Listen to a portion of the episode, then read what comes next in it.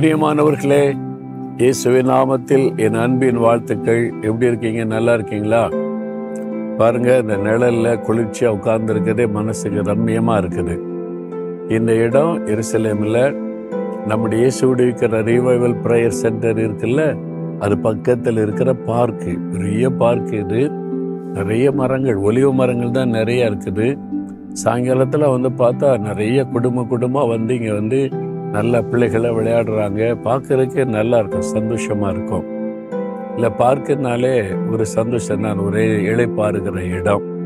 அது மாதிரி இந்த இடத்துல உட்கார்ந்து உங்களோட பேசுவது எனக்கு ரொம்ப சந்தோஷம். என்ன சொல்ல வர்றீங்க அப்படின்னு சொன்னீங்கன்னா தொண்ணூத்தோரா சங்கீத பதினைந்து அவசனத்தில் என்ன சொல்லி இருக்குது பாருங்க. ஒரு அழகான வார்த்தை சொல்லப்படுகிறது. ஆபத்தில் நானே அவனோடு இருந்து அவனை தப்புவித்து அவனை கனப்படுத்துவேன். யாரை? கத்தரை ஒரு மறைவிடமாய் கொண்டு கத்தரை விசுவாசித்து அவரை சார்ந்து யார் நிற்கிறாங்களோ அவங்கள ஆபத்து காலத்துல கத்தர் கூட இருந்து தப்புவித்து கனப்படுத்துவாராம். இப்போ ஒரு சம்பவம் எனக்கு ஞாபகத்துக்கு வருது. அமெரிக்கா தேசத்தினுடைய தலைநகர் எது? உங்களுக்கு தெரியல கேபிட்டல் வாஷிங்டன் டிசி அப்படின்னு சொல்லுவாங்க. இப்போ வாஷிங்டன் டிசி வாஷிங்டன் அப்படின்னா என்னது? ஒரு ஆளுடைய பெயர். அது இல்லாமல் அமெரிக்காவில் ஐம்பது ஸ்டேட் இருக்கிற மாநிலங்களில் வடபகுதியில் ஒரு மாநிலத்துக்கு பேர் வாஷிங்டன். அந்த ஸ்டேட்டுக்கு பேர் வாஷிங்டன். இந்த வாஷிங்டன்ற பேர் அமெரிக்காவில் ரொம்ப பிரபலம். ஏன்னு சொன்னால் அமெரிக்க தேசத்தில் உள்நாட்டு யுத்தம் நடந்தபோது அதனுடைய சுதந்திரத்திற்காக தலைமையேற்று போராடி ஜெயித்து அதுக்கு ஒரு சுதந்திரத்தை வாங்கி கொடுத்தவர் ஜார்ஜ் வாஷிங்டன் என்கிற ஒரு அருமையான தேவ மனிதர் அப்படின்னு தான் சொல்லணும். அது எப்படி சொல்கிறீங்க அப்படின்னு நினச்சிங்கன்னா அவர் வந்து இயேசுவை விசுவாசிக்கிறவர். அது மாத்திரல்ல அல்ல அவர் இயேசுவை நோக்கி முழங்கால் படியிட்டு ஜெபிக்கிறவர். அவர் தாயார் அதெல்லாம் அவர் கற்றுக் கொடுத்தாங்களா? தினந்தோறும் ஆண்டவரோட நேரம் செலவு பண்ண நீ தவறக்கூடாது என்பதாய்.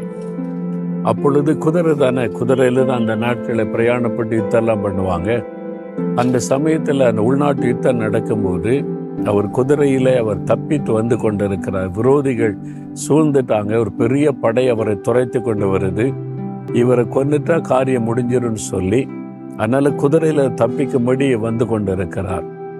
அப்போ வந்து ஒரு பெரிய ஆறு குறிக்க போகிறது. அந்த ஆற்றுல வெள்ளம் போய் கொண்டு இருக்கிறது பெரிய ஆறு. அமெரிக்காவில் பார்த்தீங்கன்னா பெரிய பெரிய ஆறுகள் இருக்கிறது. வெள்ளம் போய் கொண்டு இருக்க தண்ணீர். அது இல்லாமல் குளிரான நாட்கள். ஐஸ் மாதிரி கை வச்சு அப்படியே ரத்தெல்லாம் உறைஞ்சிரும். அந்த மாதிரியான குளிரான காலம் அது. அதனால குளிர்கான ட்ரெஸ் எல்லாம் போட்டிருக்காரு. குதிரையில வந்து கொண்டு இருக்கிறார் இப்போ ஆறு குறுக்கிட்டு விட்டாரு. பின்னால சத்துருக்கள் துரத்தி கொண்டு வர்றாங்க. தப்ப வழி இல்லை. குதிரை விட்டு கீழே இறங்கினார். இப்போ இந்த ஒன்று இந்த ஆற்றை கடந்து போகணும். அல்லது எதிரி கையில் அவர் அகப்பட்டு ஆகணும். ஆற்றை கடக்கணுமானா அகலமான ஒரு ஆறு அதை கடக்கணும் வெள்ளம் போய் கொண்டு இருக்கிறது தண்ணீர் வேற அவருடைய சில்லுன்னு ஐஸ் மாதிரி இருக்குது. அதுக்குள்ளே குதிச்சு நீந்தினா உயிரோடு இருக்க முடியாது. நீந்த முடியாது கை காலம் செயலிட்டு போயிடும் குளிர்னால. தப்புவதற்கு ஒரு மார்க்கமும் இல்லை. ஒரு ஆபத்தான சூழ்நிலை. அப்பொழுது அவர் குதிரை விட்டு இறங்கி முழங்கால் படியிட்டு ஆண்டவரை நோக்கி ஜெபம் பண்ணினார். ஆண்டவரை நான் உம்முடைய பிள்ளை. நீர் எனக்கு துணை நிற்கிறீர். இந்த ஆபத்தில் என்னை விடுதலை பண்ணி எனக்கு உதவி செய்யன்னு ஜெபிக்கிறார். ஜெபம் பண்ணி விட்டார் சொன்னார் நான் அந்த ஆற்றுல குதிச்சு நீந்த போகிறேன். எனக்கு ஒரே வழி அதுதான். நீங்கள் எனக்கு உதவி செய்யுங்க ஆண்டவர். ஜெபித்து விட்டு ஆற்றில குதித்து நீந்த ஆரம்பித்தார். பயங்கர வெள்ளம் போய் கொண்டு இருக்கிறார் பாதி தூரம் போயிருப்பார் நீந்தி.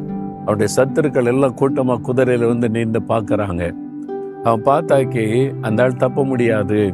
இந்த ஆற்று வெள்ளம் அவனை கொண்டு போயிடும் ஆற்றினுடைய குளிர்ச்சியே அவனுடைய சரீரத்தை செயலற்றதான் மாற்றிவிடும். இனி அவ்வளோதான் பிழைக்க மாட்டான்னு சொல்லி போயிட்டாங்க. இவர் நீந்தி அக்கறை சேர்ந்தார். ஒரு சேதமும் இல்லாமல் அந்த குளிரினுடைய தாக்கம் இல்லாமல் அந்த வெள்ளத்தினுடைய பாதிப்பு இல்லாமல் ஆண்டவர் பத்திரமாய் பாதுகாத்தார். அதனால தான் நீங்கள் அமெரிக்கா போனீங்கன்னா மியூசியம் அங்கெல்லாம் பார்த்தீங்கன்னா இந்த ஜார்ஜ் வாஷிங்டனுடைய படம் போட்டிருங்க குதிரை பக்கத்தில் ஒரு முழங்கால் படியிட்டு ஜெபிக்கிற மாதிரி அந்த படங்களை நிறைய இடத்துல நீங்கள் பார்க்க முடியும். ஒரு அமெரிக்காவுக்கு விடுதலை வாங்கி கொடுத்து அந்த தேசத்தை நிர்மாணித்த முக்கியமான தலைவர் முழங்காலில் நின்று செபிக்கிற பழக்கமுடைய ஜார்ஜ் வாஷிங்டன். அப்போ ஆபத்தில் நான் அவனோடு இருந்து வசனம் நிறைவேறுதா? ஆண்டவர் கூட இருந்த தப்பு வைத்து ஆண்டவர் தப்பு வைத்தான் மேன்மையாக வைப்பேன். இன்னைக்கு உலகம் முழுதும் ஒரு பேர் இருக்குதா? ஆண்டவர் மேன்மைப்படுத்தி கனப்படுத்தி வச்சிருக்கிறாரா? யோசித்து பாருங்க உங்க வாழ்க்கையில் ஆண்டவர் செய்வார்.